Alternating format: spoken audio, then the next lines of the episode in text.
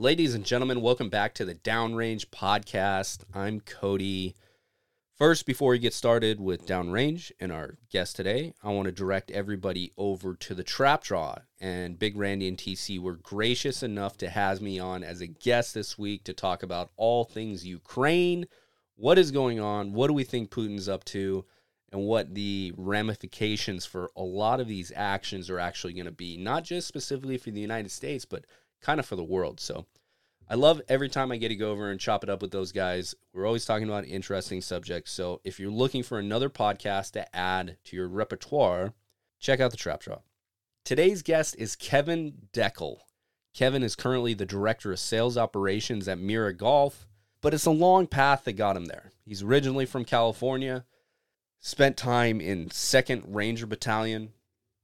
We talk about his service, his deployment to Afghanistan, and then ultimately what happens and the choices that he made when adversity struck.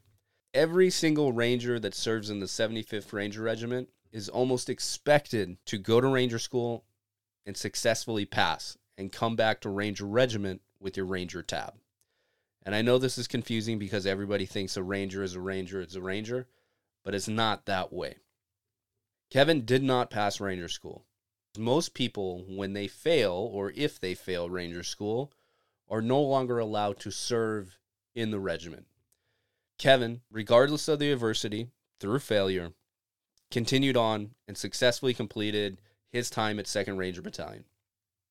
He had a solid transition plan that included him going to Arizona State, finishing his bachelor's degree, and then later getting his MBA. During that time, he worked at Papago Golf Club, then he started looping out of Phoenix Country Club. He had a quick internship with Charles Schwab. Shout out to Chuck. Before landing his job at Miura Golf, where he's at now. I cannot thank Kevin enough for being as open and honest as he was about all topics that we discussed, and I really hope people learn a little bit from this one. This is Kevin's story. Enjoy.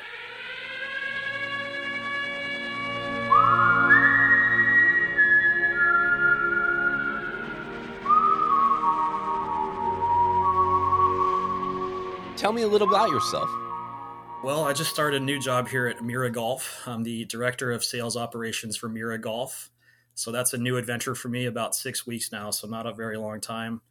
Before that, most recently was at Phoenix Country Club, living the simple life, the great life that anyone that's done it knows, working in the bag room, caddying, uh, being a cash business and having absolutely no stress. And most recently, before that, finished college kind of a later age uh, between grad school and undergrad and all that before that, spent four glorious years in Second Ranger Battalion, 75th Ranger Regiment, and um, you know, just kind of a little bit later than most other people, and certainly my friends. But now I'm uh, in the real world with the real email and a, a, busy calendar, and I get to complain about mundane corporate things on a daily God, basis. Sounds so good. First of all, I have so many questions about Miura Golf and working for Miura Golf, and I know we're gonna get there, but like jumping out, was there like during your new employee orientation, do they like give you like a family overview or like the lineage of how we got here? There's definitely a really solid like history portion and personally that has been extremely interesting to me even before I even knew about the brand and then obviously having the opportunity to work with and you know for the family um, and we have one person he's our chief chief oper- operations officer. It's Bill Holowaty, and uh, I would call him Mr. Miura. I think a lot of people would. He's known the family personally for a very long time and helped you know create the company and still works with us. So he and I have kind of had a Miura University thing once a week of just insane minutia and family stories and interviews and descriptions. So it's a solid onboarding, and I think that's part of something that we're a very small team quote unquote but all of us that you know we we want people to have that interest and that passion because it is such a small unique brand. Um, so it's it's something i continue to learn about very much so and having calls with the factory and dealing with the translator and all of that is uh, an experience in its own which has been wild. But yeah it's i mean it's it's it's exciting and it's easy for me to not want to learn more about the mystique if you will because it is it's truly wild. Or were you caddying or working outside service Okay, uh, both, but you're, mostly caddying. Just grinding. You know, a little bit, this, a little bit that. You're out there grinding, man. We all, we all are. You know, it's a small staff at Phoenix Country Club as well. All eight of us, just uh, you know, taking care of approximately 575 plus. So that was a good time. But I actually started there. I got to Phoenix in the bag room by way of an internship I had in grad school, which I did for the Charles Schwab Cup Championship for the PGA Tour champions. So had some insight to the uh, the tour, the machine, if you will. That was really good exposure. I had a great boss there, and I got to know the head pro of Phoenix Country Club doing that. And one day gave my resume and said, Paul, I'm going to keep bugging you until you hire me out here. And it worked out pretty well. So that was a nice parlay of a, uh, an internship into a, an actual. So what did you, what were your intern duties? For Schwab, it was all uh, operations intern stuff. So a lot of logistics, um, dealing with like, so I did it the year before COVID and then I did it the COVID year, which was very interesting. The second year was all just worry about the bubble and testing and, no fans and things like that. The first year was, you know, logistics of parking, hospitality tents, the build out, um, dealing with clients, putting out fires, and it was just good exposure. I kind of did a little bit of everything, but it was technically an operations intern thing, and just got to hang out during tournament week, which is nice. They everyone there is the ops bros. Um, you know, they wear the rope hat, and uh, as a bald man, not a big rope hat guy, but during tournament week, the ops bros just sit in the trailer and watch football but that meant we did a good job because the tournament was running smoothly and we shouldn't be out there, you know, running around too crazily. So it was a good gig and good exposure for sure. Completely agree. I love that tournament, and it's not just because we got a partnership with Schwab, but it's a really, real cool spot. It's a special right. course, so we know where you're at now. But where are you from, man? Like, where did this whole thing start? Well, I grew up in Clovis, California. True story. I went to the same exact high school as Bryson DeChambeau. Uh, I did not know him. I did not really see him around. I believe I was a senior and he was a freshman, but uh, that's my random factoid. So I grew up in the Central Valley of California, Clovis, Fresno area. Actually, a lot of good golf there, which is kind of ironic. You got Nick Watney and Kevin Chappell and a few others. So that's been pretty fun. So bounced around Central Valley, California a little bit for college. Bounced around from San Luis Obispo to Irvine. Uh, fresh out of high school, I did one year, one full year at UCSB. So check that off the resume. Um, but yeah, mostly California. Grew up there. Was born in Palm Springs, but Central California, California area. And uh, you know, out of that, bounced up to Seattle for the Army, and after that, wanted the complete opposite weather. So came out to the desert. Yeah, it's, a, it's such a weird, interesting turn. So, what was like high school? Did you? I'm, I'm guessing you played sports. You're a bigger guy. I did. I uh, swam and played water polo for 15 years. That was those. I don't understand people. Uh, wait, hold on a second. This water polo thing. I could barely swim like laps when we had to do like water PT, and then you got these people that play water polo who can just like yeah. shred forever. It was uh, an interesting way. I got into it because my brother was into swimming, and then I got into swimming, and then like you saw that, it's like, oh, what's that? And I think I played it like one summer, sixth grade summer, I want to say, and then kind of really liked it, and just that just kind of ended up being the sport, and that's what we ended up doing. So um, I loved it. I still love it. I love watching the Summer Olympics. That's probably the one thing I look forward to. It's a great sport. It's extremely, extremely physical. Um, always, you know, gave football players a hard time in high school, of course, but it's just it's a unique sport. It's um, it's extremely demanding. You got to have a lot of endurance, but you can get you can get very physical if you want as well. So that's kind of a fun outlet. But it was a good time. But just kind of played in junior college at Cuesta, and that was where I was in uh, San Luis Obispo. So that was fun. I mean, JUCO, you know, sports are just unique and fun, and it was a good time. Yeah, it's kind of weird that I got into all that, but it was it was fun. I haven't touched the water in a very long time. I can promise you that. But it was a really good thing to do growing up if you're such a good swimmer, and this is like we're kind of jumping ahead a little bit, but why I know where did going. you join the army? Like, why didn't you join the navy? Sure. Yeah. I mean, by the time I had like by the time I was talking to a recruiter and like being serious about it and all that, I mean, I already hadn't been in the water for like two years. Like I was done playing and all that, and my first thought was like, oh, I've got to get into a swimming shape or whatever. And it's like, okay, well, that's going to take a long time. And then it's, I, I just kind of psyched myself out about it. I was like, I'm not going to choose one thing off of just the past, although I will completely agree. I would never like, oh, I'm going to go for a run today. And that's obviously what we do quite a bit of in the Army. Um, but yeah, by that time, I had just been so out of pool shape, if you will, that it wasn't like a, a determining factor for me. There you have it.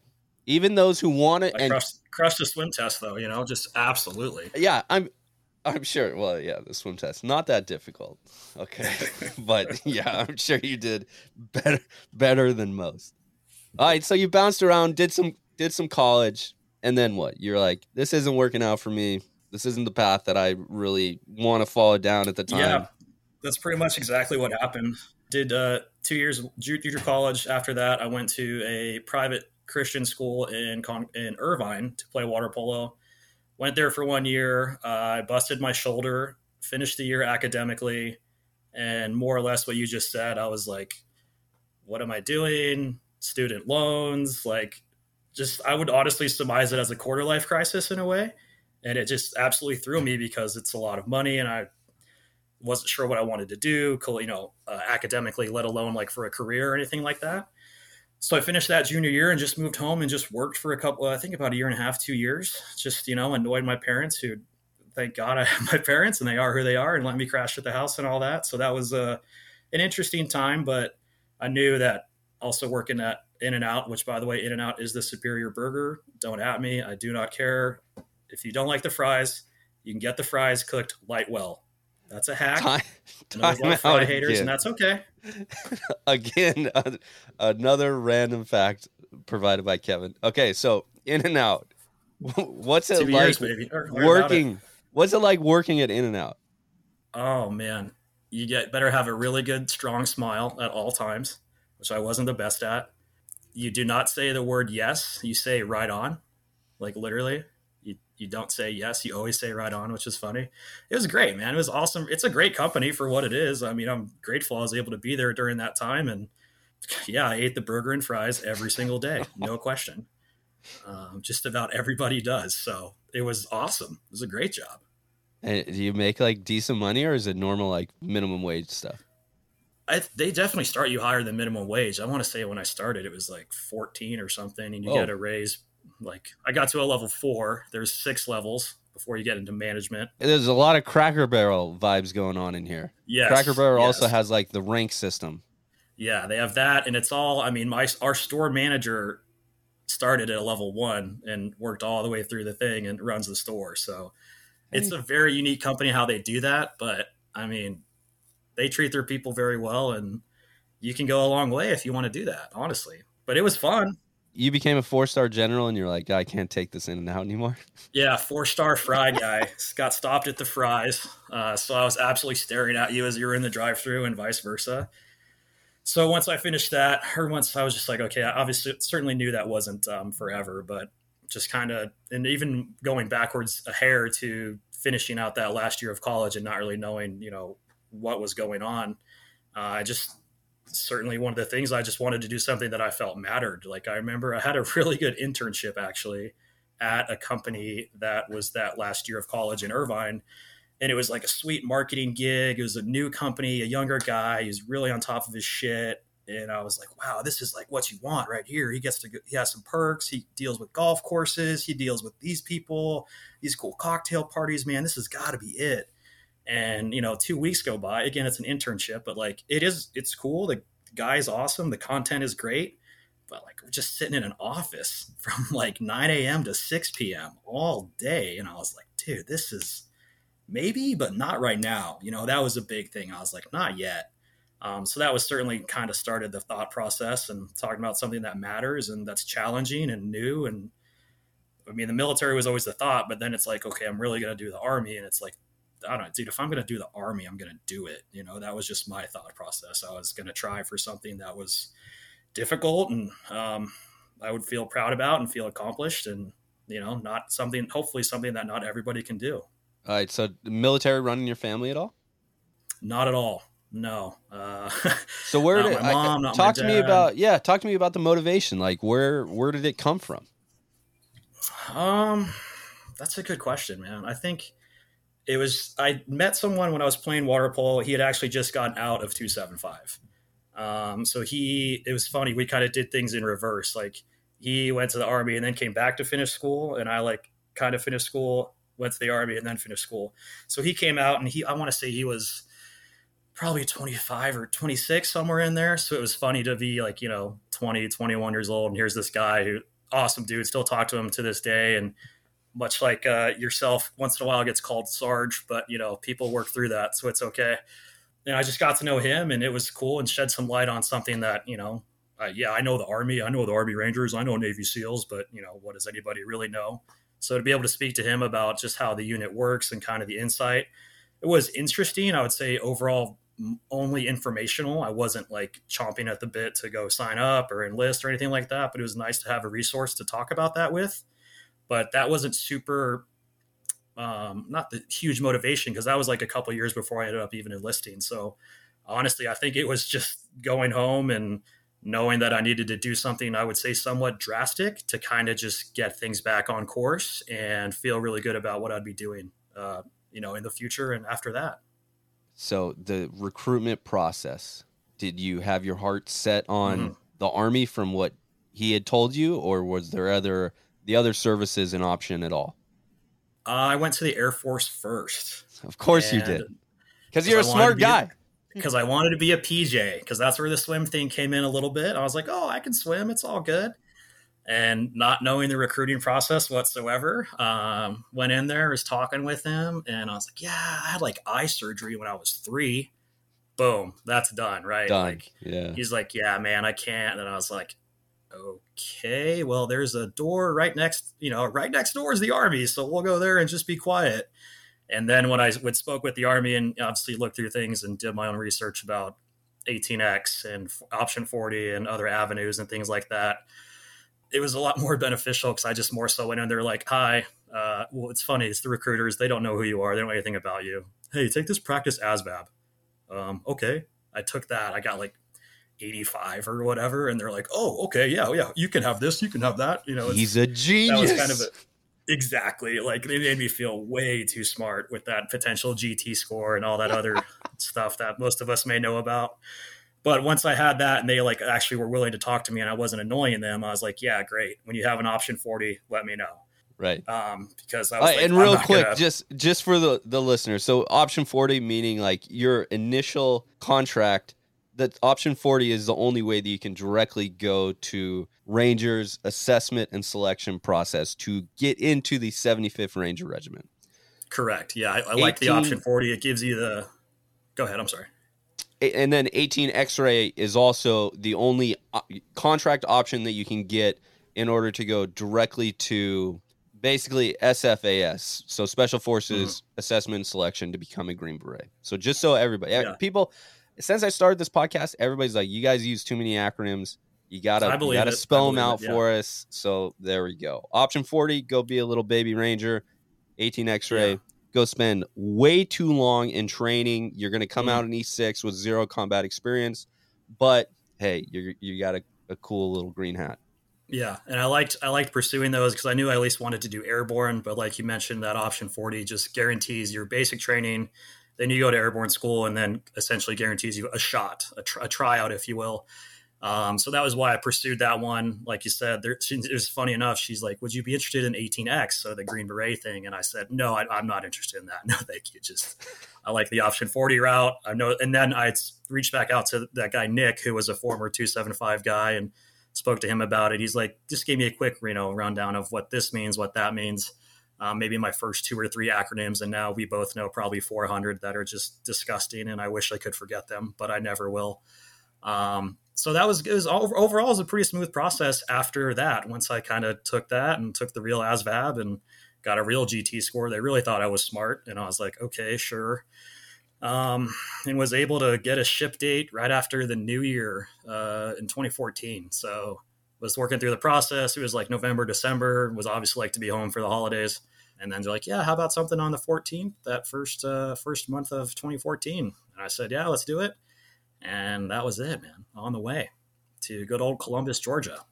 Okay, so what you know now and what your mentor Mark at the time told you, what did he tell you that's like, yeah, that's just not, it's just not true.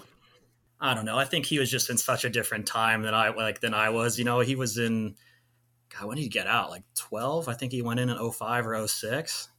So, you know, back in my day, back when it was hard, which it always is. Um, it wasn't anything major. I think it was just like the basic, uh, like basic training aspects. Like his was a lot, a lot more rough than mine, but it was also eye opening to, you know, I mean, like the military is like the melting pot of America. Like I met so many people with so many wild stories in basic training. People who had never been on a plane. People with insanely tragic backgrounds. People that were had money floating out of their pockets. It was everything in between, and a really really cool insight to kind of experience that. But it's also basic training, and some people, a lot of people are there for potentially different reasons. You know, like yeah, if someone wants to join the military and do a HR representative job or whatever that would be called and do their thing, good for you, man. More power to you. Like get in there, do it, and get out. It's you know, I, I, I get frustrated sometimes because people think like, oh, I would do that, but I wouldn't do this job or that. It's like,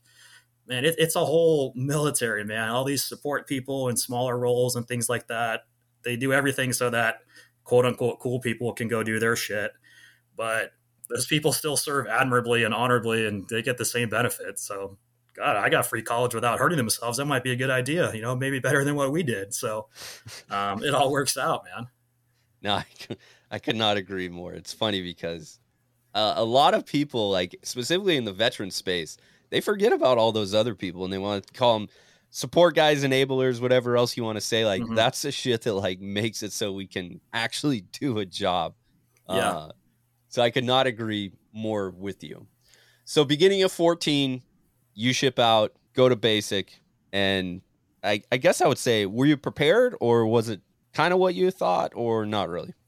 I think I was pretty prepared. Uh, looking back, I was I was a, I was a pretty big hardo uh, going into basic. I'd got that little pre rasp workout plan and started to run a lot. I even rocked a little bit. I bought like a nice camping backpack from REI and loaded up with weight vest and stuff. And I was like certainly very motivated um, and excited, and I, I wanted to be there. And I honestly think I'm sure there's other people that have experienced this. Like you get to basic, and I feel like I was in better shape when I got to basic than maybe when I left.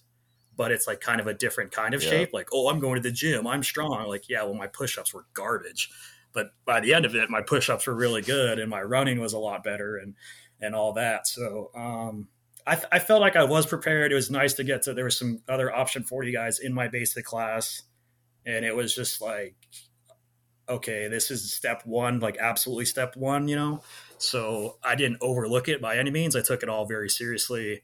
I was never even like proficient on any weapon system before the military. wasn't a big shooter of guns or anything like that. So I took that all very seriously and wanted to learn everything I could. But I was like, okay, let's get through this. Let's get to airborne.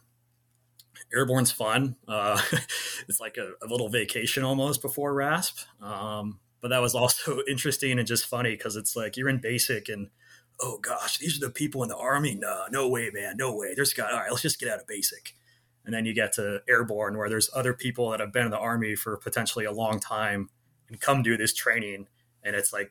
Whoa! Like that's you're a, you're an E six, and this is who you are, and this is how you act, and this is how you run, and it's just like it's mind blowing. And then so again, airborne was cool, and you know it in Georgia. It's right down the road from the RASP building and 375 compound and all that. So you're just staring at it and wanting to go. So that was fun. And then into RASP um, right over the summer. So I think we were class 814. So it was pretty hot. Tough time to go. You kind of got to pick your poison, I guess. Yeah. It was pretty wild, but it was very hot. Uh, no heat cat, thankfully for myself. No one wants to get that checked by the doc, but it happens. I want to say I, I, I I think real quick. So the timeline of initially coming in, it's a lot, and like you can stay focused on it and make make it through, no issues. Uh, you know, thousands of people do it a year. The issue is, is that while you're at basic training, there's kids who are like, "Oh, you're going to airborne? Well, that's cool. Like, I'm just going to my to my next duty station, and like, I'm done with this training yeah. stuff." You're like, "Okay, cool, man." You get to airborne and you you're you're mixed in with not only a bunch of other personnel like you were saying that have already been in the military and they're just randomly coming to airborne school now but other surfaces that you never seen like i had a ton of navy cats that were in airborne school with me i remember like a yeah. guy that was in like my chalk leader was an 06, like a full bird colonel, and I'm like, what the Jesus. fuck is he doing here? Sir, like, how can you not have airborne wings? What are you doing? Like you've been in the army for like at, at least 20 years already. Like, how are you just coming yeah. here now? Which seemed that's what else blew my mind at airborne school was people were there like, oh, this is part of my reenlistment. And I was like, I'm sorry? They're like, yeah, I reenlisted. I'm PCSing, and I made him give me airborne. And I was like, how long have you been in the army? Yeah. Well, seven years. Not only that, where I you where are you P- PCSing to? I'm like, oh, you're going you're going to Fort Irwin? Cool. Like, It's you know, it, it's just nuts. good thing you got your wings there, buddy. Yeah, when you when you sit there and look at like that person's path again, it speaks to the same thing. Like if they love the army and they love their job, and it's it, it can be a good career field with good benefits and all that. No, no disrespect and no hate at all. But if I look at your your timeline and mine, like yeah, let me do this four year expedited path, get this airborne real quick, and then see what happens. Okay, great, let's do that. So I was happy it worked out that way. But yeah, it was just it was just interesting. Again, I mean, you're just, I'm a private. I know absolutely nothing. I've been to basic and that's it. But it's like, um, what? I would never, I didn't really have any intention of reenlisting anyway. I just wanted to do one enlistment and get out. And my buddies and I at the time were like, these people signed up for more just to come to airborne school for 150 bucks a month. Like, but that, that's not the answer, man. So it's funny. Did you have family come down for either uh, OSUT graduation or airborne? Uh, I had my mom and dad come for OSUT, and my mom, dad, brother, and best friend came for RASP. That was it. So you So airborne, you're by yourself, and I it makes sense. Yeah. It's only three week difference between that and your OSUT graduation. But talk to me through what uh, airborne school graduation day was like for you. Oh man, I don't know if I remember that. Um, I'm sure there's some some key moments. So it's usually a like a Friday afternoon. Um, and the reason why it's a Friday afternoon and, and why I'll always forget it is because number one, I think it's the first time like basic or OSUT, like that's cool. Like you're you're trained now to be like the basic level possible at your job. yeah, Um, in OSUT, for people who aren't listening, it's combined uh, basic training and then his infantry school. So, did you go in or come out as a, a Bravo or a Charlie? uh, Bravo. So a standard infantryman. Uh, Charlie would be the uh, the mortarman that we all are so fond of. There you go. I love some mortar guys, man. And I'll tell you this: as crazy as it is, in Syria, I shot more damn mortars. Like, it, yeah, my head is still rattling from. it. Yeah, yeah, yeah. Actually, now now that I used now I remember my uh, airborne graduation day because it was just waiting to get over to the 375 compound in process. for 100%. RASP. So just That's needed why. to think about that for a little bit. Yeah, we stood on the stones and the truck came and you load all your shit up and then he says follow the truck and that means you're running and he's driving. So uh, yeah, I'm, I'm remembering that more and more vividly, literally every second right now. So yeah, you run down on the compound, you get on the the rasp rocks, and then the real fun begins. I, I for some reason I think it, when I was in airborne school, they had just opened that subway that's right like Okay. across the street from the barracks, and I remember like we almost Mhm. ate like every meal, especially on weekends, like at that subway. And if we weren't eating Oh, at yeah. that subway, like we're in town, probably getting drunk and just trying to get back for five o'clock formation. Of course.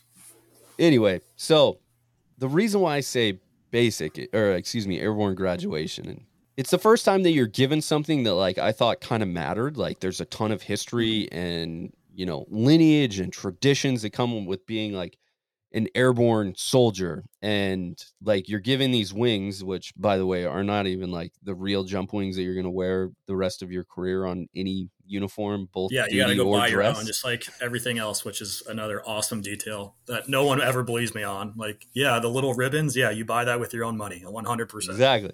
When I finally got like graduated RIP, I remember my first first sergeant that I had, and we were doing like our first class A inspection. And I was like, wow, first sergeant, like where did you get all those those ribbons and those medals from? He's like, dude, I got them from fucking Ranger Joe's. And I was like, Yeah, no, like yeah. Like, what do, where you, what were you you- need? what were you awarded these things for? He's like, ask the right fucking question then, private. And I was like, Yeah, oh my God, like, okay. yeah. Elevate your feet. Thank you. Yep. So Yeah. you get it. You get picked up. At the time, I had no clue. Like the people who I was in airborne school with, I, I had no that I didn't even know the fucking difference between like airborne training brigade hmm and like where regiment was actually at on Fort Benning. So when they were like, "Hey, put all your shit in this truck. Oh, you guys didn't get your bags in the back of the box truck fast enough. Get everything out, line back up. Okay, put them back in again. Nope, that's not happening. All right, start running. We Mhm. could have ran for five miles, ten miles, a quarter of a mile. I had no clue what the hell we were doing. Yeah, Literally, it, it's just up the road. It's not that big of a deal. barely. Yeah, it's like half a mile, right? Maybe. But I remember I also was a summer airborne school and uh, RIP kid, and I remember getting up there and standing in formation and getting the absolute dog shit smoked out of us. While meaning push ups, sit ups, flutter kicks. All right, do it again, pull ups, a ton of pull ups. And I remember standing out there, and for some reason in RIP or RASP, but we like never wore headgear. Like I don't ever remember wearing my PC at all.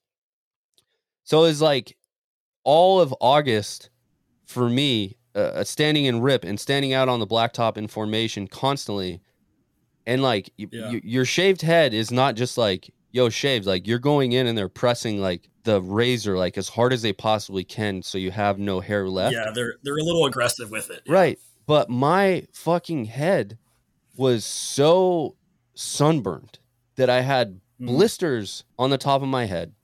And like standing in formation for hours and hours at a time, the blisters would eventually pop and you would just have like Ugh.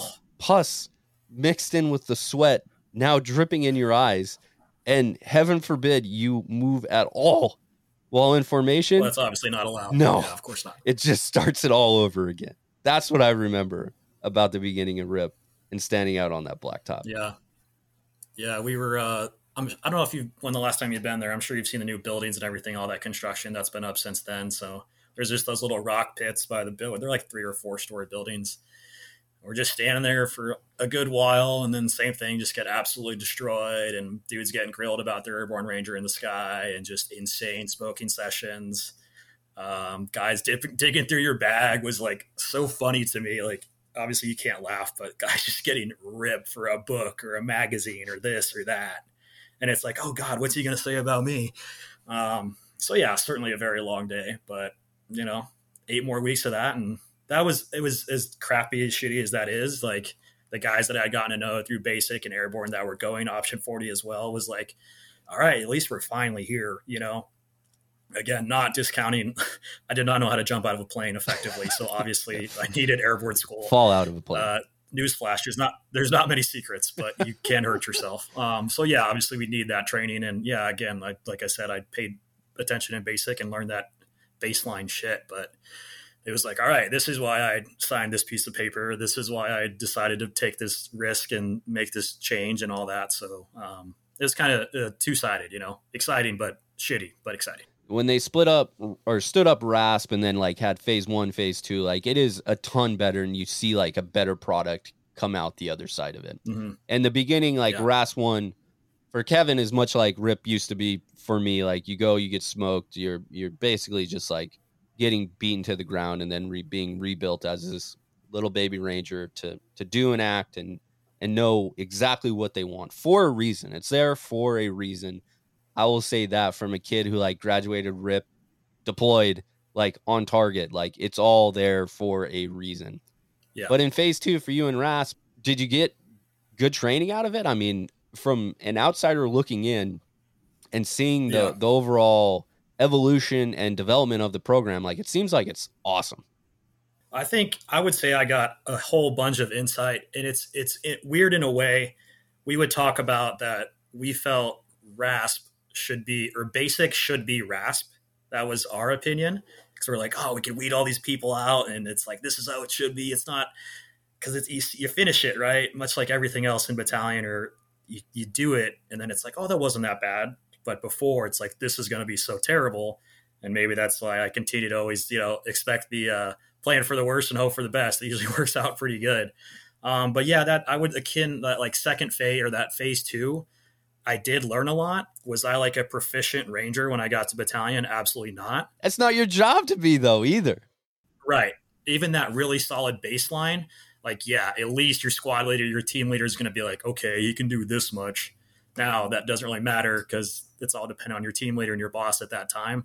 But I, I definitely felt more confident and just again just the baseline like weapon systems any type of charge. Not that i could go in and build one but like okay i've seen this before. I've done this. I've done that.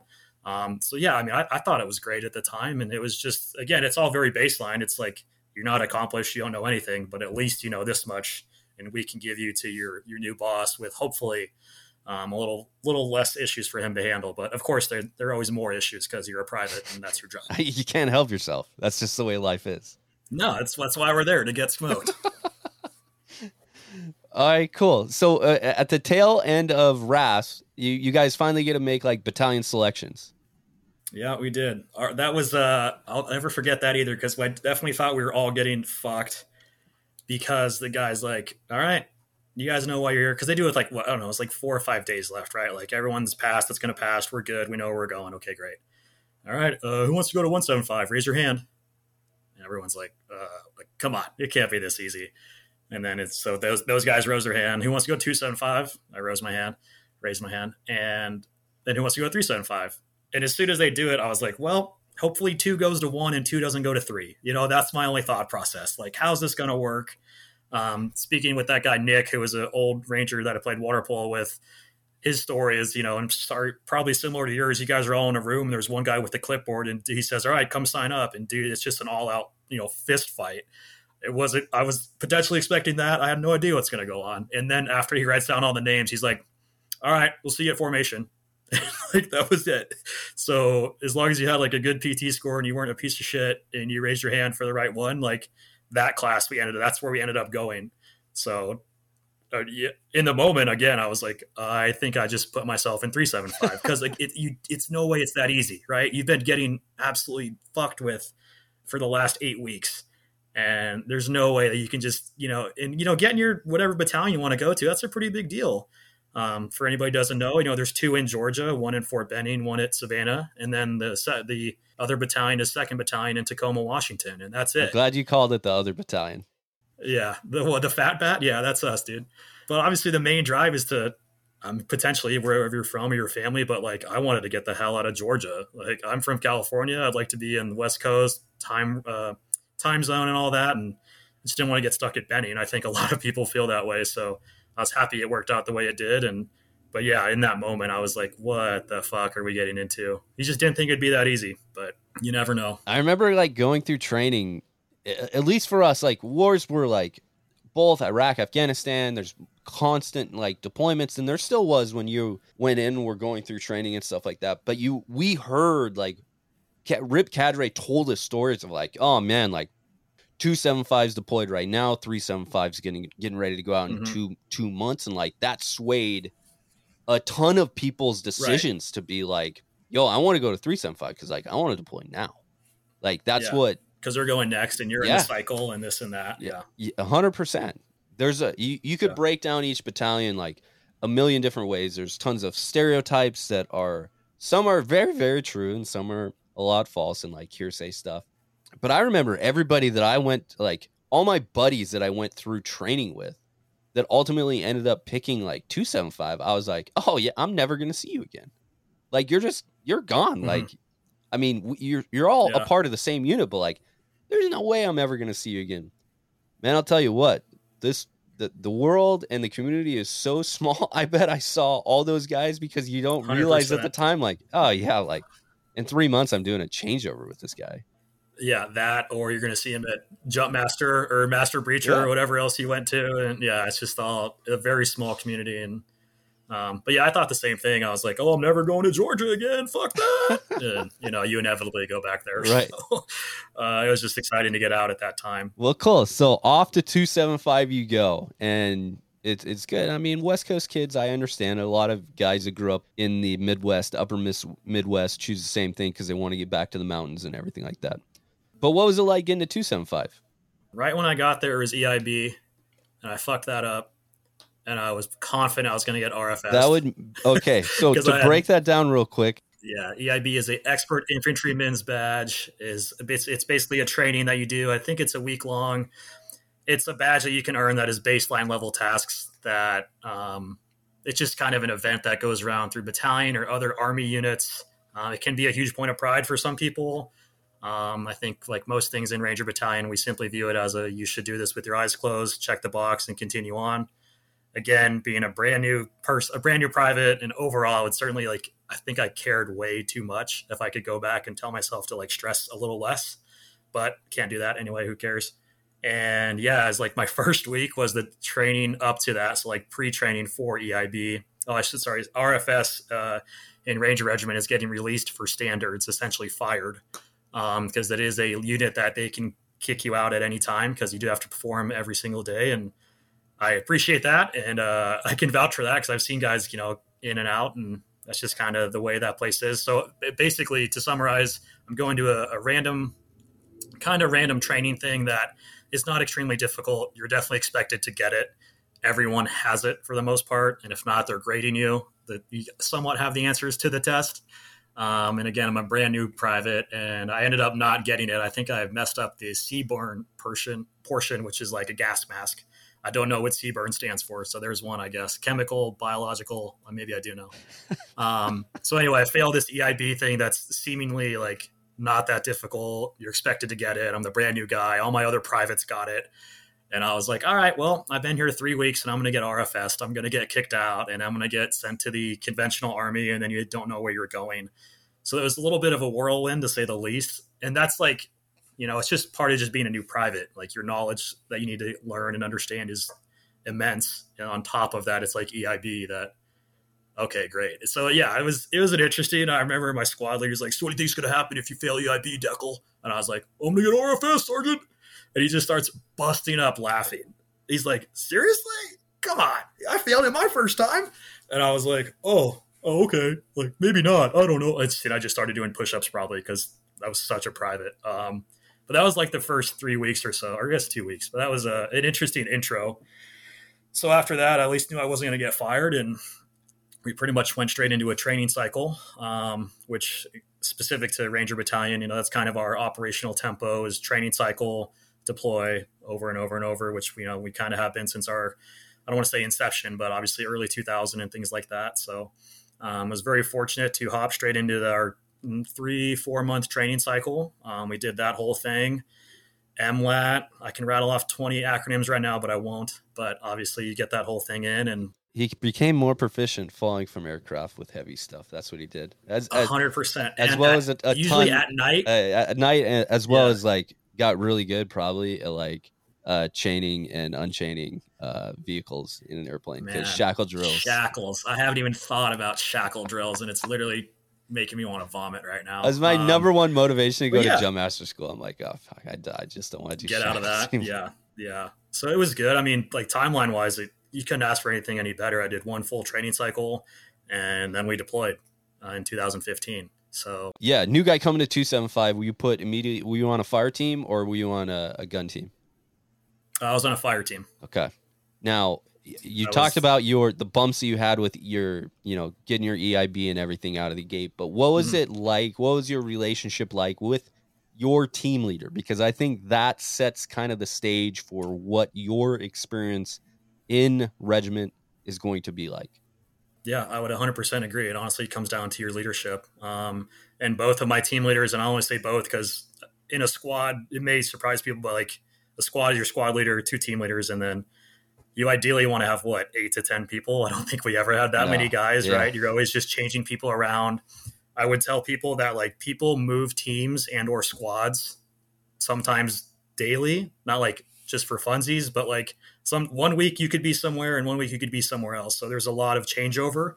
Um, so I'd say my first two team leaders and my squad leader really, but you're absolutely right. Your team leader runs your day to day. Like your day is based off of your team leader's mood, um, how they how their night was last night, what they had for breakfast, and all that. So um, I would say I was really lucky, honestly. Both one of my team leaders had just come back from his time in the dogs platoon, so kind of a specialty thing that we have in battalion. And another guy had had at least three or four trips, I want to say. And I just felt really privileged because, I mean, everyone at that time in battalion, for the most part, is very experienced. But being a brand new private and having, yeah, I'm on trip number six, he's on seven, and he's on five was like more than it already was, was okay, shut the hell up and do whatever these people say. And that was a really good um, intro to it because it was I think we all worked really well together. Honestly, we had a really good squad and our whole platoon was like really good. We did a really solid training cycle. You know how it is. Like guys get competitive about company live fire and like squad uh, battle drill and all that. And uh, we we had it going pretty well. The whole platoon was really clicking going into deployment, so that was nice. But um, I, I, got along my team leaders really well. I'll never forget my first squad leader was a huge meathead, and we never did cardio, and it was awesome. We literally lifted every single day, and it was like. And then my team leaders, it's that's another thing. It's like, oh, mom and dad are fighting, right? Because they're just people too that have their own leadership principles and ideas, and team leaders are like, all right, you better be running every fucking night. it's like, you know, I mean, you're going to the gym twice a day as it is, but it was just funny because I swear to you, that whole training cycle, we lifted every single day. And we would leave the cage that night in the squatter to be like, all right, tonight you need to lift chest and shoulders. We're doing back and by tomorrow. And it was like, all right, sick. You know, all my friends are out there doing uh, 12 mile ruck marches. I'm worried about a bench press. So, um, yeah, it was good though. No, I was I was happy with the whole first setup, honestly, because um, you're right. You're at you're at somebody's disposal. You know, it's totally up to your leadership. No, absolutely, and like it, it's crazy how those relationships and like the bonds that you form, not only with like the other people that are on your team, but like the how competent your team leader and squad leader are. Like yeah again yeah. like they they it's, it's they the same can, principle as you might think oh my boss is so stupid like nah. okay that 100% that happens in real life and all that but like imagine having a boss that quote unquote sucks or is stupid like in an environment where they can ruin your life like yeah. that's really not fun so and i've seen it um, i've seen a lot of kids like you know they just don't mesh yeah. and maybe they didn't get moved right away and like it turns bad like quick yeah you know there's uh, again like there's bad leaders everywhere but like 100%. there's a ton of really good leaders who are like out to do the right thing or what they perceive to be the right thing at the time there's mechanisms in place to course correct at every level to ensure that mm-hmm. like at the end of the day that like you know each team each squad each platoon and each company are doing the shit that they need to do to get ready and that's for war like you're preparing for mm-hmm. war and that's what you know we breeze yeah. through your your training cycle but like mentally, emotionally, like where were you at at that time? Coming through a whirlwind of training and then finally getting to battalion and then being like, oh shit, like this is when like this is when it really like starts now. Like we're we're going yeah. to combat. That like hit especially probably uh probably company live fire, night live. when it's uh the for us like part of our training cycle, uh, the company live fire is just a culmination. It is literally the entire company.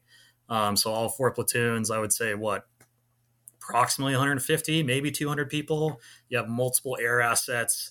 It is basically the closest thing we would have to a quote unquote game yeah. um, that you can have in a training scenario. And you do that during the day with blanks, and you do it at, during the day with live bullets, and then you do it night blank, and then you do it night live.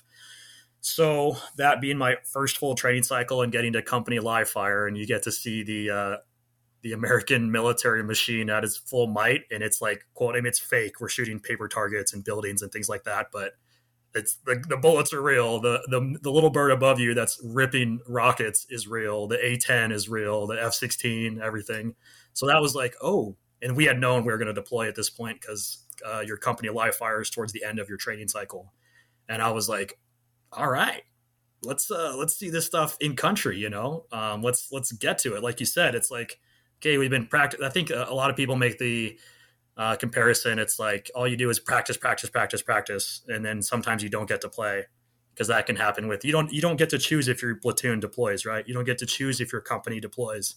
Um, our my platoon, we literally went as a platoon plus to BCO. So it was BCO and then all of Bravo company and then just my platoon. So we were stoked to even go, but it's like, yeah, I knew guys in my RASP class that were in my company in a different platoon that weren't deploying.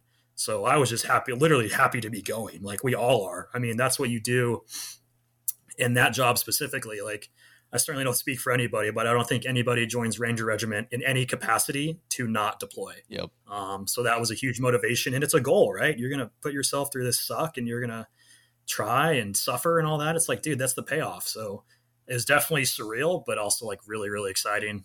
Where'd you guys go to? Uh, Scorpion. All right. So primarily a uh, training, I would say, and a little bit of operational.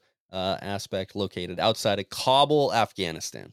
Just outside of Kabul, Kabul, um, short flight from Bagram Airfield, aka America in Afghanistan. Um, yeah, would pretty close to Kabul. Honestly, would feel like VBIEDs or vehicle-borne IEDs. You could feel it at uh, Scorpion, which was random. I was like, oh, holy shit! So that was one way to notice that. Yeah, you're in Afghanistan now. This, like you said, this is like this is the real shit, man. This is war. Like, um, but yeah, I liked. I mean, it wasn't bad at all. It is, as you said, training. It's like the um, that that portion Scorpion is like the uh, equivalent of Fort Benning, but for the Afghan National Army. So people are aware. So we literally have thousands of Afghan National Army recruits around us, like doing their training and learning how to shoot, and we're helping them train up, which was a huge part of our operation there. So that was also pretty surreal because green on blue tax are a huge thing. Um, Especially uh, like, like, that time. I'm trying to think of like through your timeline. That was like pretty much like yeah. at the heat of Afghan. Yeah, you know, was. Everybody, not just like so. 2014, theoretically, everybody's like, "Oh, we're done with Afghanistan. This mission or this operation is complete. We are uh, mm-hmm. moving on." But like that didn't actually happen, obviously. Yeah, not quite, right? But like Green on Blue was at its it's like highest then. To give, I mean, a, a simple example, our our um, our barracks or whatever you would call it is just a wood building, and that's like behind a gate. It's on the the FOB, the forward operating base. It's behind the HESCOs and the barbed wire and all that. It's like fine, but just outside of our little gate is this huge area of all these other people that are training to be in the Afghan National Army, and just to go to the range to shoot, which is something we did all the time. You literally go get your shit, you get a can of ammo, get in the Humvee, and you drive over there and as we're driving over there every day, like my the first day, but the first day and every day after, obviously, my team leader is like, yeah, have a round in the chamber and be like, you know, keep your head on a swivel. Because like I honestly, we're in a Humvee driving and there are a huge formation of literally 200 people walking towards us. They don't have weapons or anything, but it doesn't matter. You don't know. And then they just walk around the Humvee and then we keep driving. But you're literally just like, um, okay, a lot of bad things could happen right now, potentially. Um, so that was just an, an, interesting, obviously not every forward operating base is like that. Um, but that was just a nice little wrinkle that we got to deal with. And then when we go on five mile runs, which is as obviously we're running all the time. So all the privates are doing PT tests over there. Uh, Scorpion was at 71, 72 elevation. So that was really good for the lungs. And we would run five milers, and our team leader would be in a truck behind us with a gun because just to the right is like the shooting range of where again these Afghan National Army privates are learning how to become marksmen allegedly. And you know, your boss is like, "Don't worry, man, I got it." And in your head, you're like, "Dude, got what? If he shoots me, I'm shot, and then you're going to shoot him, and then what? Like, what do you mean?" Right. Um, it was just again, just another random like, "What the fuck is going on?" But it is Afghanistan, man. It's uh, it's interesting to see it. Obviously, uh, through that through that lens. Not only at like 7,200 feet elevation, but like air quality is not the best up there. So it's not great. Uh, it's not great. It's a little dirty around the camp. Um, it's not a lot of running water in Afghanistan. Uh, fortunately, there is for us because everything that's over there. But yeah, it's a, it's a developing country in the truest sense of the word, man. And once you get there, you're like, holy shit. I guess you know probably not the first deployment or a deployment that anybody ever really expects, but ultimately like being grateful that you actually got to deploy and weren't stuck still just doing another iteration or training or doing whatever else, you know, back at, at Lewis. But what did you learn from the first deployment? I mean, you had to pick up something. You're you're dealing with our Afghan counterparts, but you're growing in the military. Obviously, like you said, you're you're training doing PT for the next iteration of, of training that will be in your pipeline. Right. But there has to be some key takeaways that you found there that maybe it's just trying to settle down and figure out what life in the military is actually all about. I learned a lot for sure. I think obviously you all do. Um, probably one of the biggest things is that I was continuous, continuously grateful that I was made it through RASP and everything because I have good friends that were in the conventional army that deployed for nine months, and that is brutal. So our uh, four month rotations are pretty sweet compared to that. And by the time of that, hang around 40 or 50 guys in a big wood hut, you're certainly ready to never see them again for at least your 17 days of leave.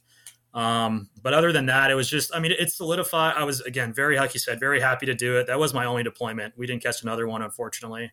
Um, but I think the biggest thing, especially in a combat environment, um, overseas and all that, it's obviously far different than your normal work scenario at home because you see your bosses, you see your, you know, squad mates or whatever, and then you go home and then you come back to work. Like, you know, it's a normal day. And, um, but over there, it's continuous it's four months straight of work in reality, and your bosses can really ruin your life. But I think that was probably the most um, influential part of my life, and especially my military career, that really is like, okay, this is what a good leader does, and this is what a bad leader does. Um, whether that was just interacting with your dudes on a daily basis, or like just treating your dudes like shit if it came to the gym, or something that was important, but in the moment in that exact scenario was like very minuscule and some people realized it and like let it go, or you handle it a different time and you squash it later. And other guys would just like freak out on their dudes and um, potentially create like undue stress when it's already like in the back of my head, like not every day, but it took it took me a solid month to like want to go to sleep all the time, you know? Because I was, I mean, dude, I don't know. You're at work 24 seven.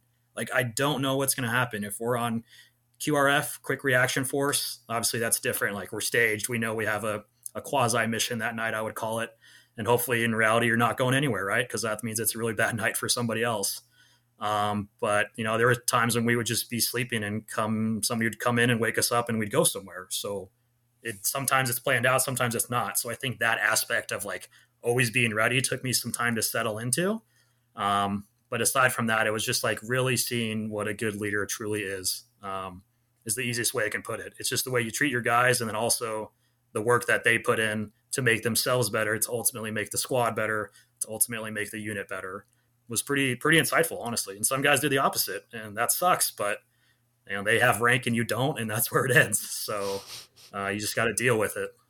Deployment also is like the first opportunity, and hopefully you got to see this a little bit. But like basically, from your perspective, you saw everything at like a squad and a platoon and, and really a company level, sometimes some battalion mm-hmm. stuff, but like deployed, you're seeing everything from like the task force or theater level and like key changes yeah. and things that you're seeing on the news, like you are seeing play out directly in front of you.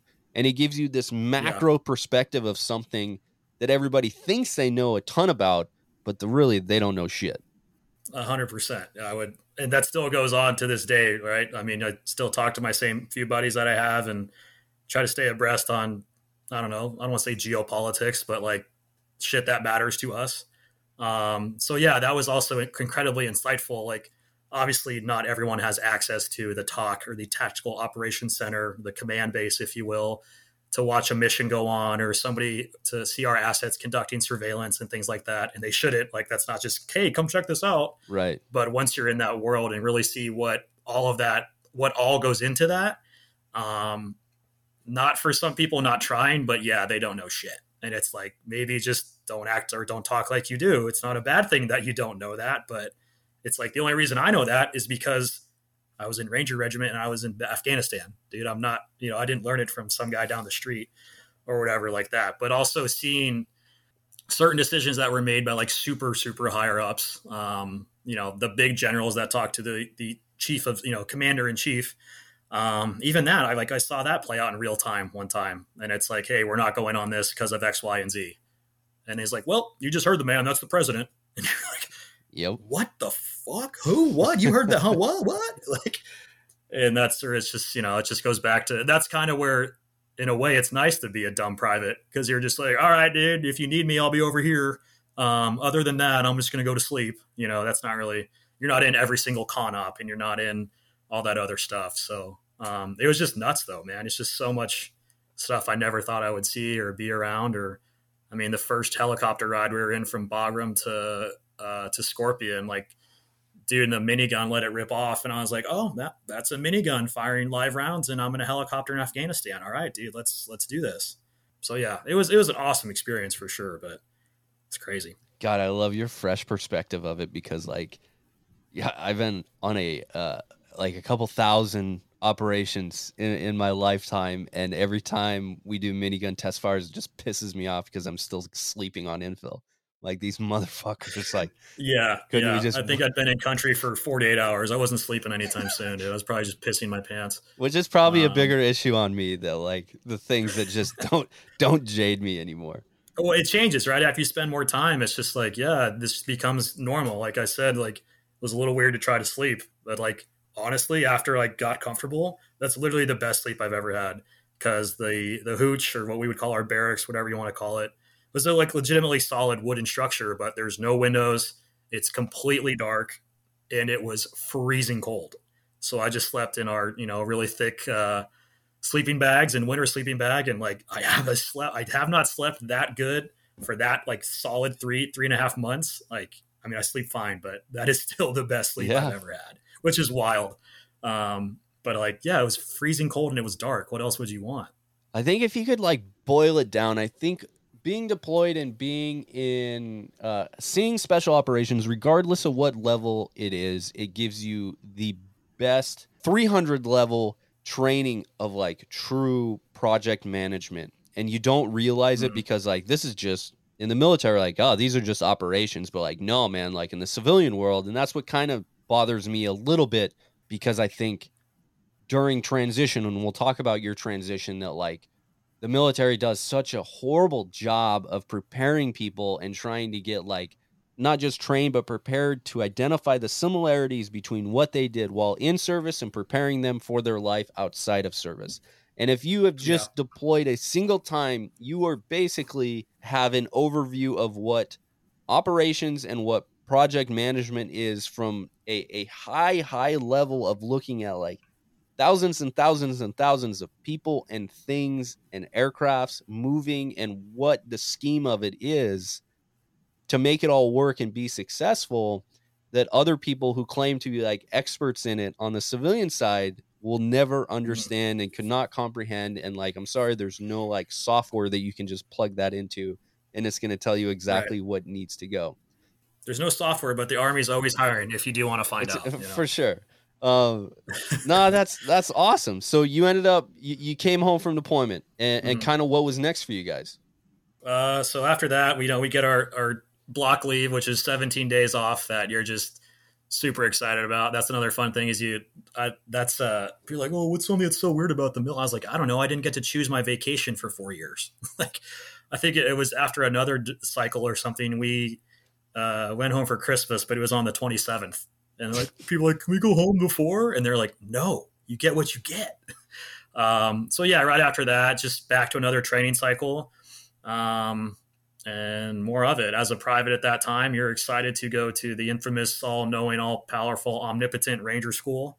Um, so that was my main focus. And as any private in Ranger Regiment knows, that's your only purpose to exist. That's the only reason you're breathing is to uh, go get this Ranger tab and you know become a tab in the in the org chart between your. It's like a you know your sergeant is your team leader, and then you would be a tab that you have some authority basically just to take care of the privates and but i mean you are a source of knowledge and you should be you know you check the box you get your tab and then if it's it's your jam you can pursue being a team leader um, so i did that went to ranger school failed don't have my ranger tab um, yes you can not have your ranger tab and be a, an actual army ranger for that debate that people uh, are always confused about but i understand it can be confusing. So yeah that was like pretty crappy in the scheme of military life. Certainly frustrating at that time but um, you know that's life. I wasn't dead. So um, you know things go on and you kind of just go back from there and came back and shut up and was happy to be able to stay at ranger battalion because i was fully ready to be rfs uh, or released for standards or fired because that is the uh, pretty much standard protocol and that's the rules. Um, thankfully i did not. Um, so that said a lot to me that at least i wasn't that much of a piece of crap. But um, after that pretty much one one more training cycle and then spent some time in the arms room as on the way out with a former team leader which was probably sounds very shit baggish to people in the military but uh, no regrets because it was super chill and letting me start my education at asu online and all that. So um, yeah i mean it wasn't like a quick like oh i'm home and then school and then that but um, the rest of the time was just like one full training cycle ranger school and then uh, it was also, I mean, so I got out in 2017, and it's at that point where it's like, hey, are you going to be a team leader because you have to reenlist to do so, or do you want to do this because you need to reenlist to do so? And as I said, I'd never really um, seen myself as doing a, re- a second reenlistment or anything like that. So, um, yeah, kind of got kicked to the arms room, and you know, it is what it is. I'm never going to lie about that. So life goes on. I think people are going to kill me if I don't dig in on the Ranger School piece a little bit. So, oh, please, what did yeah. what did you fail? Land nav. At yep. Where at? At Ranger School. Okay, so you made it through pre Ranger. Yes, made it through SURT. Okay, so you, you oh, the cool acronym. So Oh yeah. There you go. Small unit ranger tactics. So you made it through. You go to uh, first phase. It's still at Fort Benning, where uh, it seems like all training is done uh, in the army, and you you ended up failing land nav. So you you don't mm-hmm. just like fail it once and you're done. You all you got to retest. So what was your deficiency? I guess what it would say when it comes to land nav. Uh, man, I don't know. I just, it's so shitty because I was like pretty good at land nav. I was uh, that wasn't the thing that I was like, oh, this is where I'm going to slip up. Like I felt good about it. I, was good at it during uh, SURT or pre ranger, which is just another. Yeah, you leave your ranger battalion as a private. You're completely tested up as you could be. Your push ups are good to go. Like you're next in line to to go to this other uh, rite of passage, if you will. And but to do that, you go to another 75th Ranger Regiment, like pre Ranger school, like Cody had mentioned, and it's kind of just another training for the training. So I got through that, and that was more difficult land nav, everyone said, than the actual Ranger school course. And I was like, all right, man, yeah, like I was not sweating land nav at all. And then that first day, I think I got two. You got to get three out of five. I got two, and I like, I don't know, man. Slow down, plotted, like just, I just did not, obviously, just did not find the fucking point. What month of the year was this? January. All right. Well, I was going to give you a, an easy excuse because I'm a firm believer that, like, yeah, and it's true, like, in the wintertime and like early spring, the foliage is like completely gone on the land nav course. Like, in in yeah. summer and fall, like, all those trees are still lush with leaves, pine needles, there's vines. The swamps seem to be a little bit thicker. Yeah. Like, it is what it is. So, yeah, no excuse. I just sucked. Um, hey, you got uh, it is what it is. It was even better was like you said because you fail it and then you do the rest of the day, which is like the mile and the Darby Queen and all that other stuff we've all seen on Discovery Channel. And then since you were no go on land nav, you get to wake up at like you know three or four and go do it all again. Failed again. I got one point the second time, so uh, Wait, wasn't trending in the right direction. What were you doing? All like looking i don't know there has to be a, a little bit a looking back on it and be like you know the one out of five and there's a lot of i i understand like the anxiety and the stress and being like oh my mm-hmm. god like this is i i'm done yeah. and you're talking about like pending rfs and like everything that you know is now like you went from a day earlier being like i'm gonna smoke this thing and like it's gonna be no question i'm gonna like go straight through all of Ranger School, get my tab, go home, and like I'm gonna be the next team leader to like, oh god, like right. I'm I'm kicked out of regiment. yeah, it's a pretty big mood swing. Yeah. Um, and yeah, that second morning, like I I've thought about it so much, obviously, but I like I don't I took even more time the second morning. I was triple checking plots. I like there's less people to follow, obviously, because most people pass land nav. But um, I wasn't even sweating that, and I, I, don't, dude. I I wish I had a better answer as to what happened, but a couple of those where I was just like, dude, I'm within this point. I've clover leafed. Like I know this thing is here. Then it's just, I just, you know, I failed. I just absolutely failed. So um, you're and abs- I'll never forget. It's probably one of the funniest things I've ever heard from a cadre. um, you walk back up to the shed, and this is like all the failures group, right? So like they already know people are on the chopping block. And I go up there, I give my I give my card with my one point on it, and he's like, "One point?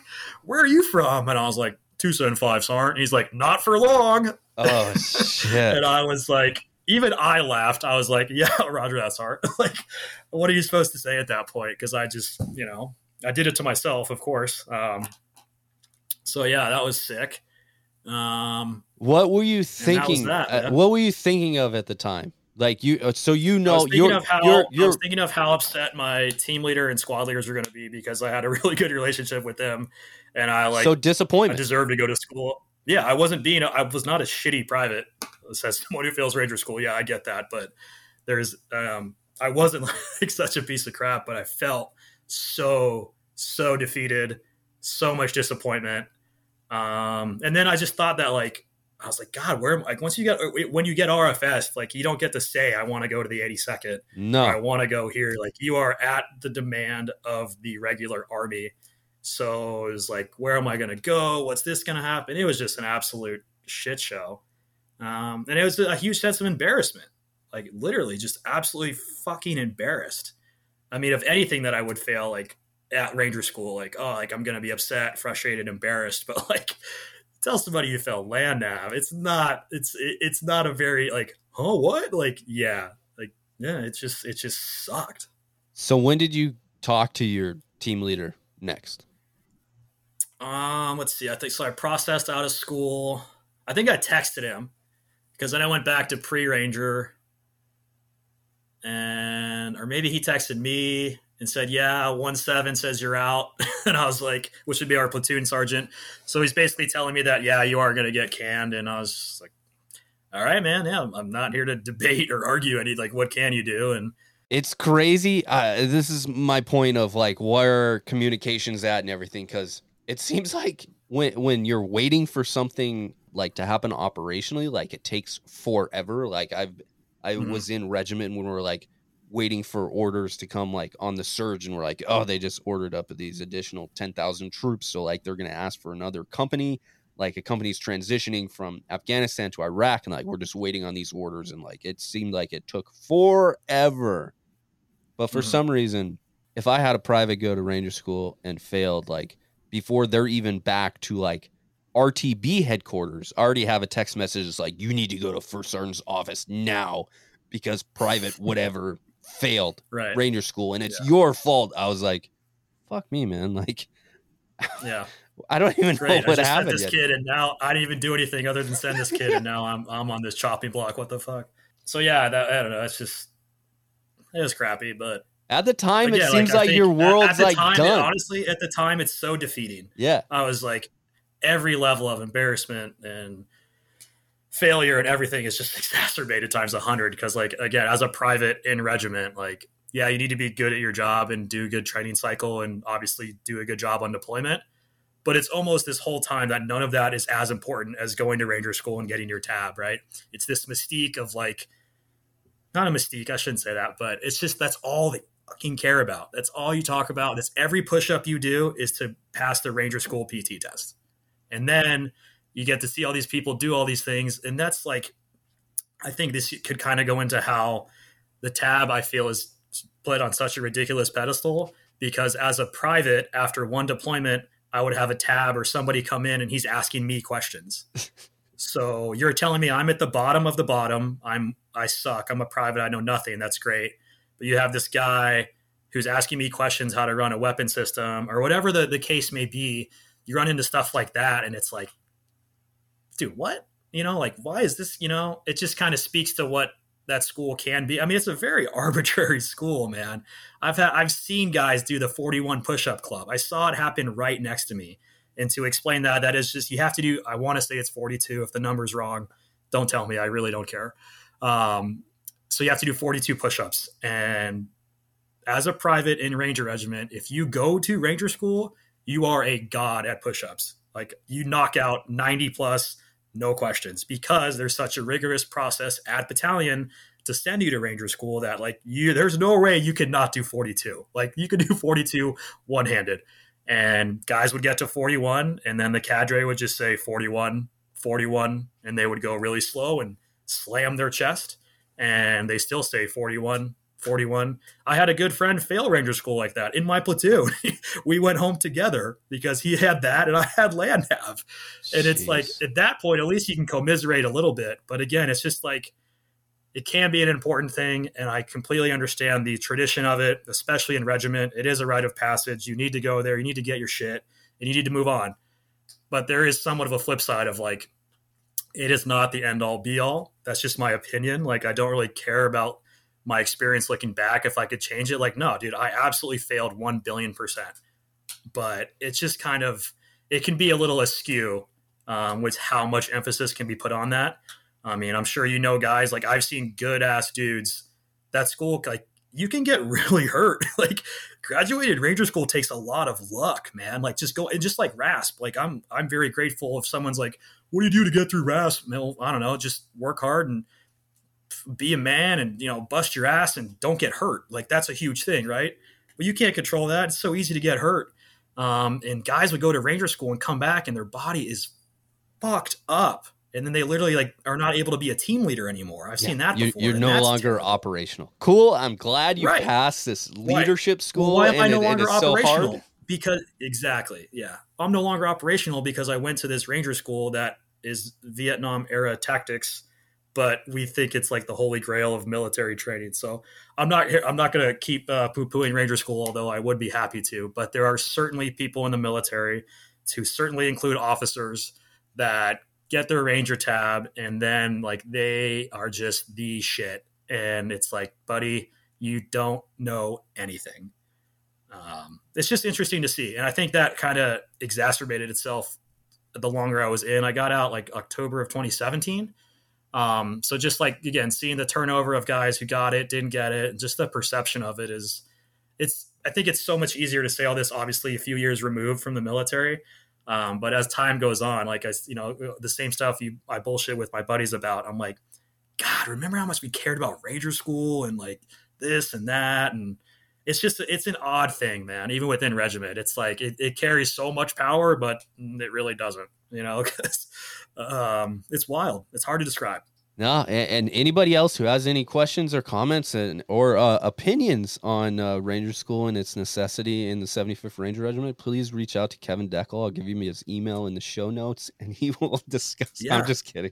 I'm, I'm gonna... happy. I'm happy to discuss how how much of a, a liability I was and not an asset. Yes, please. okay, moving on. So you get back to battalion everything's fine. You you continue on. I'm sure you went through another training cycle. You guys didn't get selected to deploy. You go to the training room. That's awesome. Why did you decide when you when you originally started your transition? What made you go to Arizona State online and like was that something that was Arizona was pulling you or that's just hey, it's really good weather and that's kind of where I see myself at? Uh, pretty much the weather part. I had known a few guys from Arizona. I'd never set foot in Arizona until I moved here after the army. Um, I obviously do enjoy golf. I knew the weather was the complete opposite of Seattle Tacoma area, still close to home, and I just felt like it's Arizona State. How is that not fun? Then I'll just come down here and use the GI Bill and have great weather and play some golf. And it's just, I thought it'd be a good fit. So honestly, I was just like, yeah, let's just do it. And it was easy, easy to do that when I've never been in the state when I'm just coming off of something like, yeah, I've never been in the army either. So I don't care where I move. Right. um, I wasn't really stressed about it. Um, so in the arms room, I was, I feel I was at least smart enough to start using my TA, which is tuition assistance, to start taking classes online at ASU and that was beneficial because it didn't tap into my GI Bill, so I was able to use save, some of that on the back end. Um, and the reason I even went with ASU, it was online. I'm scrolling through all the online options. Like I wanted a name brand school to say the least, and I was like, hey, you know, if I start this online program, can I come to you guys in person? They're like, oh yeah, you literally just switch over. It's super easy. And I was like, all right, I guess I'm moving to Arizona. Um, ASU was super helpful and very veteran friendly for sure. Um, but honestly, it was that easy. I don't have any family down here or anything, but I just thought it'd be a good fit, and the weather and the golf, and um, it just worked out super super well. When you were still up in Tacoma, was that when you were kind of getting back into golf, or was it a part of your life, or not at all? Um, you know, I grew up playing golf just with my dad, like nothing super super intense. I he he's a lefty, so he'd always say like, "Well, I can tell you what you do, but you're not going to get it." So he would just draw. I was a huge range rat as a kid, so I just pound balls and try to figure it out on my own. Um, I, I mean, we played some golf when I was in the army, and some guys did. Not a lot of guys did play, but is like a really solid excuse to drink beer, especially in the army if you got a weekend or whatever. Um, and there's a couple good courses at Fort Lewis and Joint Base Lewis McChord, I should say. And it's like a great price. You can't beat that if you're like you know lower enlisted. It was super cheap and um, so I didn't play a whole lot up in Washington or anything like that, but was excited to hopefully just get into golf, maybe the business side of it or anything, getting down to Arizona. And I knew that there was abundant sunshine and tons of options to go play. Uh, so, what was drawing you to the golf industry? Yeah, I, am assuming you're going to say because you get to spend a lot of time outside and you enjoy that part of it. But what kind of yeah. specifically? Um, well, let's see. My first job moving down here, I worked at Papago Golf Course. I worked in the golf shop, so that was my first ever job in golf. Hey, what's up with that? Uh, uh is the the Cart Barn guy still there? Kyle, yes, the Cart Barn guys is kicking. What, what's his kicking. deal? We were coworkers, kind of. Yeah. Uh, you know, he's doing his Cart Barn guys thing. It always seemed weird to me. I mean, it's it's, it was, it's funny and uh, like I've I've always been so impressed, like kind of watching his growth and stuff. But I guess I haven't seen yeah. much of him late, and yeah. I always was just kind of like, well, I mean, I've worked at a lot of clubs in my time, and eventually, like, you move out of the car barn. Yeah, um, I'm not too sure. I think he's still trying to chase the dream, honestly, of playing. I know he does a lot of quals, and he's a heck of a player. Um, hey, he got to go to Pebble Beach on a right. on a trip with Lexus, and I did it. So uh, more power to him. He's a good dude, though. Is that was wild though, because I was in the golf shop and people would come in and be like, "Are the Cart Barn guys here?" And I'm like, "Yeah, the staff is working. What do you mean?" like, like, "Oh no, like the guy." And I was like, "Oh, so I work here, but like celebrity quote unquote works here. What is going on?" Um, and it was funny. I even found that golf course. My roommate at the time in Arizona, who had actually known through Basic, um, was like, "Oh, you got to go to Papago. It's a great course in the state. It's a great muni." And like, it is. But when I get there, it's a double wide trailer the clubhouse under construction.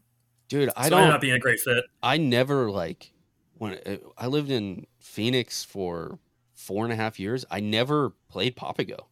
Like I never oh, really? heard anything of it. That like wasn't a place that we went to. Yeah. we got to get back out. I know well, I've, I've, I've, played. Yeah, I've played it since then. But like, it was yeah. always the, you know, from being like at main campus and then being like over at East Campus we just like we either on and I know the course isn't there anymore, but we played like the campus course. Yeah, Karsten. Yeah, before they fucking like bulldoze it or whatever. R.I.P. Yeah, and then if like to hit balls, we always went to Dobson just because it was like a lit mm. driving range. Yeah, it still is. It's uh, been vastly improved. They got like TrackMan and everything going on. Really? rocking out there.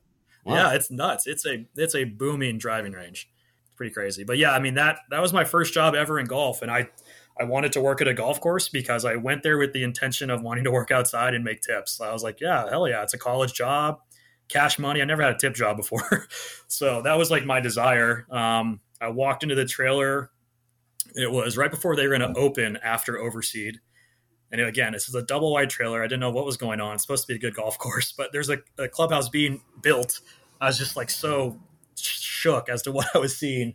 Um, but yeah, I had an interview with the guy the next day, uh, Daryl Crawford, a boss I'm still very good friends with that I continue to be very grateful for. Um, but that was my first job in golf, and I really liked it. I didn't want to be an inside guy. I didn't want to be an assistant pro. I didn't want to be a head pro. I didn't want to get my PGA. I was just happy to be working at a golf course.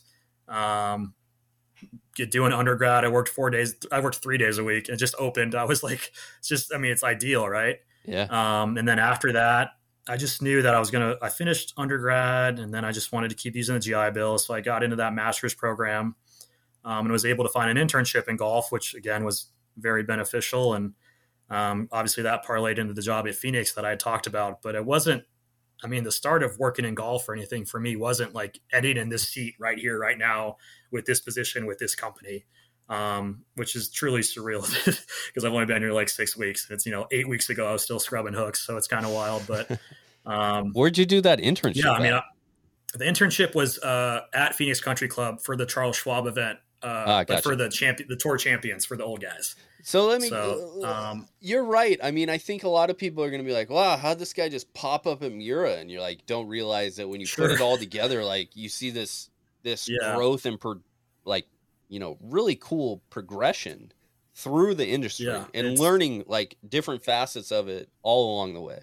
Yeah, it was, and I'm grateful to have started at like a green grass property, everybody would call it, and I'm grateful I started inside because, man, you don't really get to know dealing with people and dealing with golfers until you're the guy inside who has to give the money back if the the pace is too slow or this or that, which you get every single day. So that was really good. Obviously, extremely client facing. I'll talk to anybody on the phone. I don't care who you are. I'm happy to chat. like it's all good. Um, and like I think what you're like the the progression, if you will, yeah. Like when I was at Phoenix, I was happy. First of all, I was happy to get a job outside for sure, and I knew that the tips were going to be great and it was fun and is everything I could have ever wanted. And I truly still love that job. Still know the head pro there very well, but doing that during grad school, it wasn't my my thought every day wasn't all right, I'm going to talk to member X today to get this job. That wasn't my absolute um, thought process, I should say, but it was definitely in the back of my mind of like, what does that guy do? Okay. What does that guy do? I mean, if you can't network working outside at a country club, like that is the best LinkedIn you're ever going to find. Yep. Um, so I just knew that if I, you know, made a good impression or just met the right people and you got to talk yourself up in the right way. Um, I just let them know of my experience. I let them know I had a master's degree, that I finished all this stuff, and that uh, yeah, I'm potentially looking for something else. So you just kind of do that and network. And yeah, I got extremely lucky for sure, but um, it's all kind of uh, organic growth, which is uh, it's just crazy. I'd be the first one to tell you that's it's pretty nuts. I can't believe you didn't get enlisted to the PXG troops. Like, where's Doctor Bob mm. at? Probably because you're at the wrong golf course. I'm not too sure. You know, uh, don't know about all the I'm, I'm just i'm happy that they have all the money to do all the ad spend that they do. And uh, you know we have nothing but uh, respect for all other oems in the sphere. So but they are just across the air park here. So actually we're pretty close. You're such a company man. I love it now. Yeah yeah it's uh it, it could be very painfully corporate kevin. Caddy kevin is still alive and well. He's in there somewhere but you know he's had to change a little bit. So what is Miura Golf Miura Golf is an equipment manufacturer. We make irons and wedges, and we're a very niche, unique brand that produces the finest forged clubs that I would say human hands can make. Um, it's a very different process than your other Titleist and major OEMs and TaylorMade and things like that. Um, we're a very, very relative to those people I just mentioned. We're extremely, extremely small. Um, our market share in the U.S. is very small compared to that um, worldwide, especially in Asia, which is a ginormous golf market. Uh, we're extremely highly regarded, but it's a, certainly a, top end club. It's not an inexpensive product. Um, and it's just a, a, brand that is really just high end, high quality, the best irons that um, that we can make, and we're able to do that because of the one factory that we have in Japan and the family, or Katsuhiro Miura, who is the Mr. Miura, who is the gentleman that started this company and has been working in golf since the 50s. Um, and this is, I would, uh, akin to uh, In-N-Out. They do one thing and they do it the best. Uh, I, I, say that would we at Miura would do irons and wedges, and we do them the absolute best. Um, and it's a product that we're just trying to grow and have more people play. So everything still comes out of the same factory. Correct. It is all in Himeji, Japan. All right. One factory and one factory only. So I guess my question always has been like, all right, very, very good hand forged irons and wedges. And I think kind of the confusion for a lot of people and why I asked like, is it still the same factory? Is because I guess kind of the last couple of years of the stand up of like what Miura North America is. Is that right? And like the difference between like what's what's the difference between like Miura brand and like Miura North America? I would so Miura Giken is what we would call the factory in Miura. Okay. Um, and here at Miura Golf is what I would call us or the U.S. We are simply there. We distribute on their behalf. So we just get it from the from the factory, and then you know we're kind of one of their main distributors. But for the U.S., we bought those rights, and then I mean there is another brand in Japan called Miura Giken or MG. So in Japan they have MG, and then they, we also have Miura. So we're working on kind of blending those two together, and you know creating that same perception that is the same exact golf club because that's what it is, and they perform the same exact way.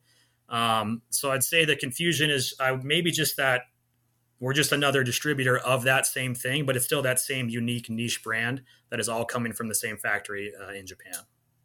I mean, it is such a small company, but like if people are out there looking to get Miura clubs, what's mm-hmm. the process that they can go to? Because I know like you can go to a True Spec or Club Champion or like any high end fitter, they'll have them mm-hmm. and have the availability to fit and order them.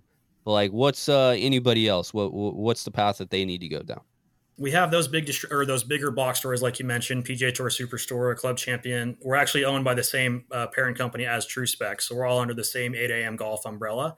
We just certainly work hand in hand with them. They're directly downstairs from uh, my office. So other than that, we do have dealers all over the country and the world that uh, carry our equipment. It's all on the website. You can find the, the dealer locator. Um, so that is an option. And then also just the e-commerce side of looking at the product and purchasing it that way um, is you can kind of get some demos and things like that if that's what you're looking to do. But it kind of just depends. But obviously, would certainly incur like anything. Like it's beneficial to get fit, especially for this these irons. It, it's a different feel, and we would want you to make sure that it's the best uh, setup you can have for that purchase. So it's, I mean, I know you're relatively new into the job, but like a, a large like cult following. Like if you have, yeah, a hundred percent like Miura's your like it's a kind of a, a statement piece. And kind of what have you it is. what have you learned about that side of it? I have learned that there are many many people probably hopefully some that listen to this that know a lot more about the brand than i do. And that speaks to that cult following like you said. Um, if you scroll if you look at any of our iron reviews or a wedge review or anything on GolfWRX gosh the the knowledge that fans that true followers of the brand know is like so awesome. And I think that's so unique because that just speaks to how much they enjoy it and care about it and support it. And it is that kind of unique, like small thing that people are, I mean, the cult following, like you said, is uh, very accurate. And I would echo that for sure. And I've learned that um, I better know my P's and Q's, that's for sure. But there's also a lot to learn. But um, so do you enjoy it? Oh, yeah. It's different. It's a huge change. I mean, like I said, this is my first quote unquote real job Monday through Friday, uh, nine to five. So that's kind of wild that I'm doing that a little bit uh, later stage of life than maybe my friends had started at. Um, but I, I, love it. It's a, it's a new challenge. To be able to play Miura is honestly pretty fun. Yeah, that's pretty uh, cool. The iron the irons are uh, quite sweet if anybody's able to uh, test them out or get a set in your hands. But yeah, so it's it's awesome. I mean the the person that hired me uh, was a member is a member at Phoenix Country Club.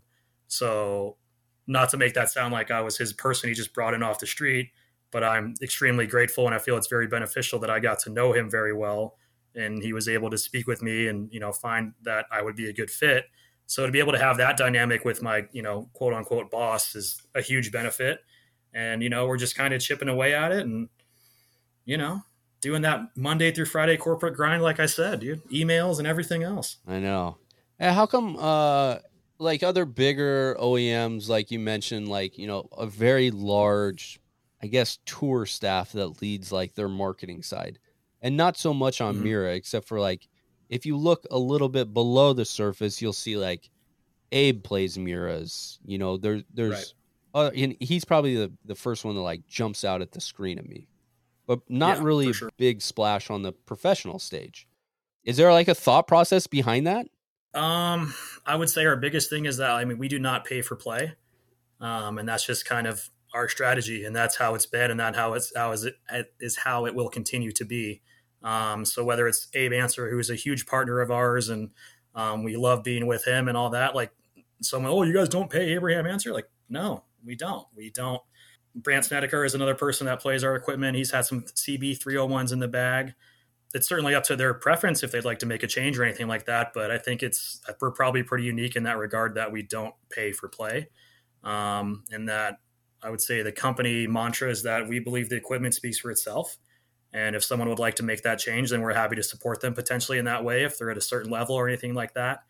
Um, but other than that, I think it is more so our goal to stay a little smaller and hopefully have people seek us out if our equipment is at the level that we feel that it is as opposed to maybe knocking on doors and saying or maybe trying to force it on people or anything like that.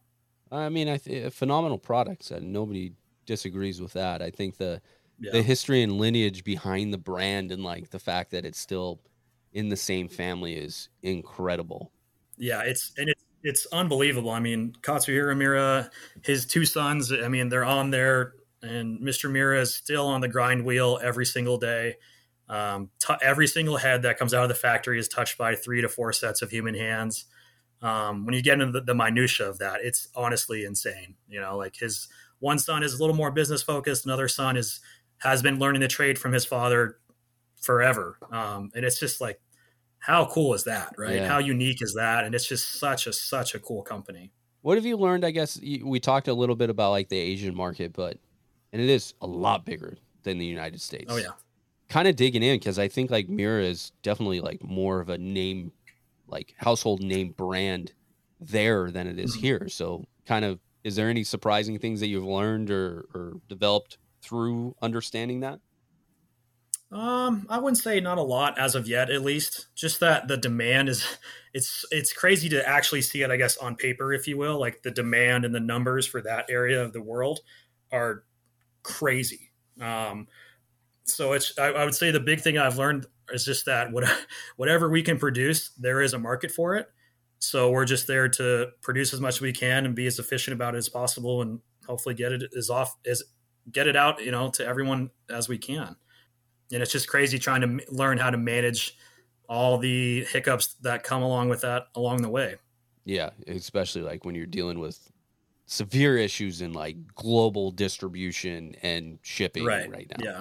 Crazy. And even speaking with the factory, like again, it's only in Japan, so that's a big call for us because we have right. to call Japan, and then we have a translator, and um, it's certainly a process, but um, one that we're excited to do, and it, again, new for me for sure, but so far so good.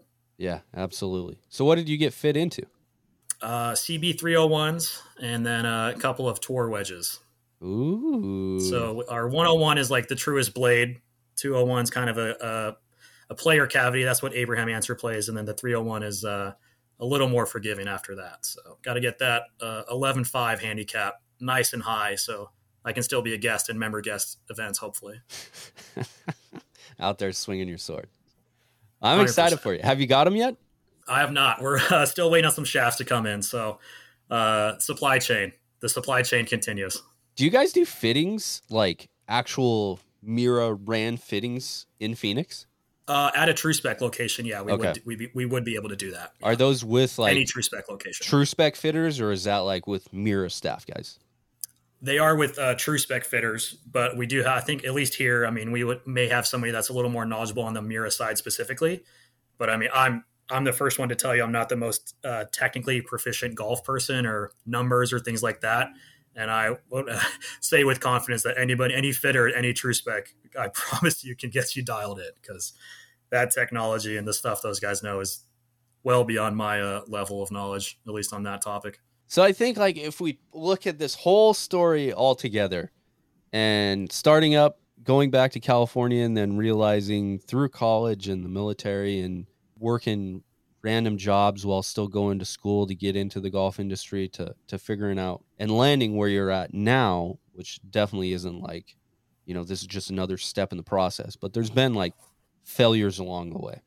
And what yeah. what could you tell people that like it sounds like your transition worked out from the military worked out very well for you because you had a plan and you stuck to the plan and you were realistic with it. You weren't like, yo, mm-hmm. I'm going to go be a private contractor in Nairobi because somebody randomly emailed me and told me I'm going to make 1500 bucks a day. Um, right. You had a plan and you stuck to it. And I know there's been failures, but what are things, steps that you've learned along the way that others could learn and benefit from? Uh, I think a biggest one that people coming out of the military it seems simple, but just be proactive. And that is really easy to not do in the army because if you're behind on something, your team leader is going to come hold your hand and make sure you get it done. So, I mean, you hear, th- I still have buddies, but you hear stories of like, oh, the GI Bill didn't work here, or this school screwed me over, or this or that. Like, no, that's no, that's not it, man. Like, you're out of the army. You have these resources at your disposal. You just need to do a little bit of legwork to maybe stay on top of it. And other than that, I think even just like each position I got, honestly, is just from networking. And I, I'll be the first to tell you how much I hate that word. And in grad school program that I finished, it's just that's all you say is go network, go network, go network. But like I wasn't really quote unquote networking, right? I was just working in the bag room at a country club.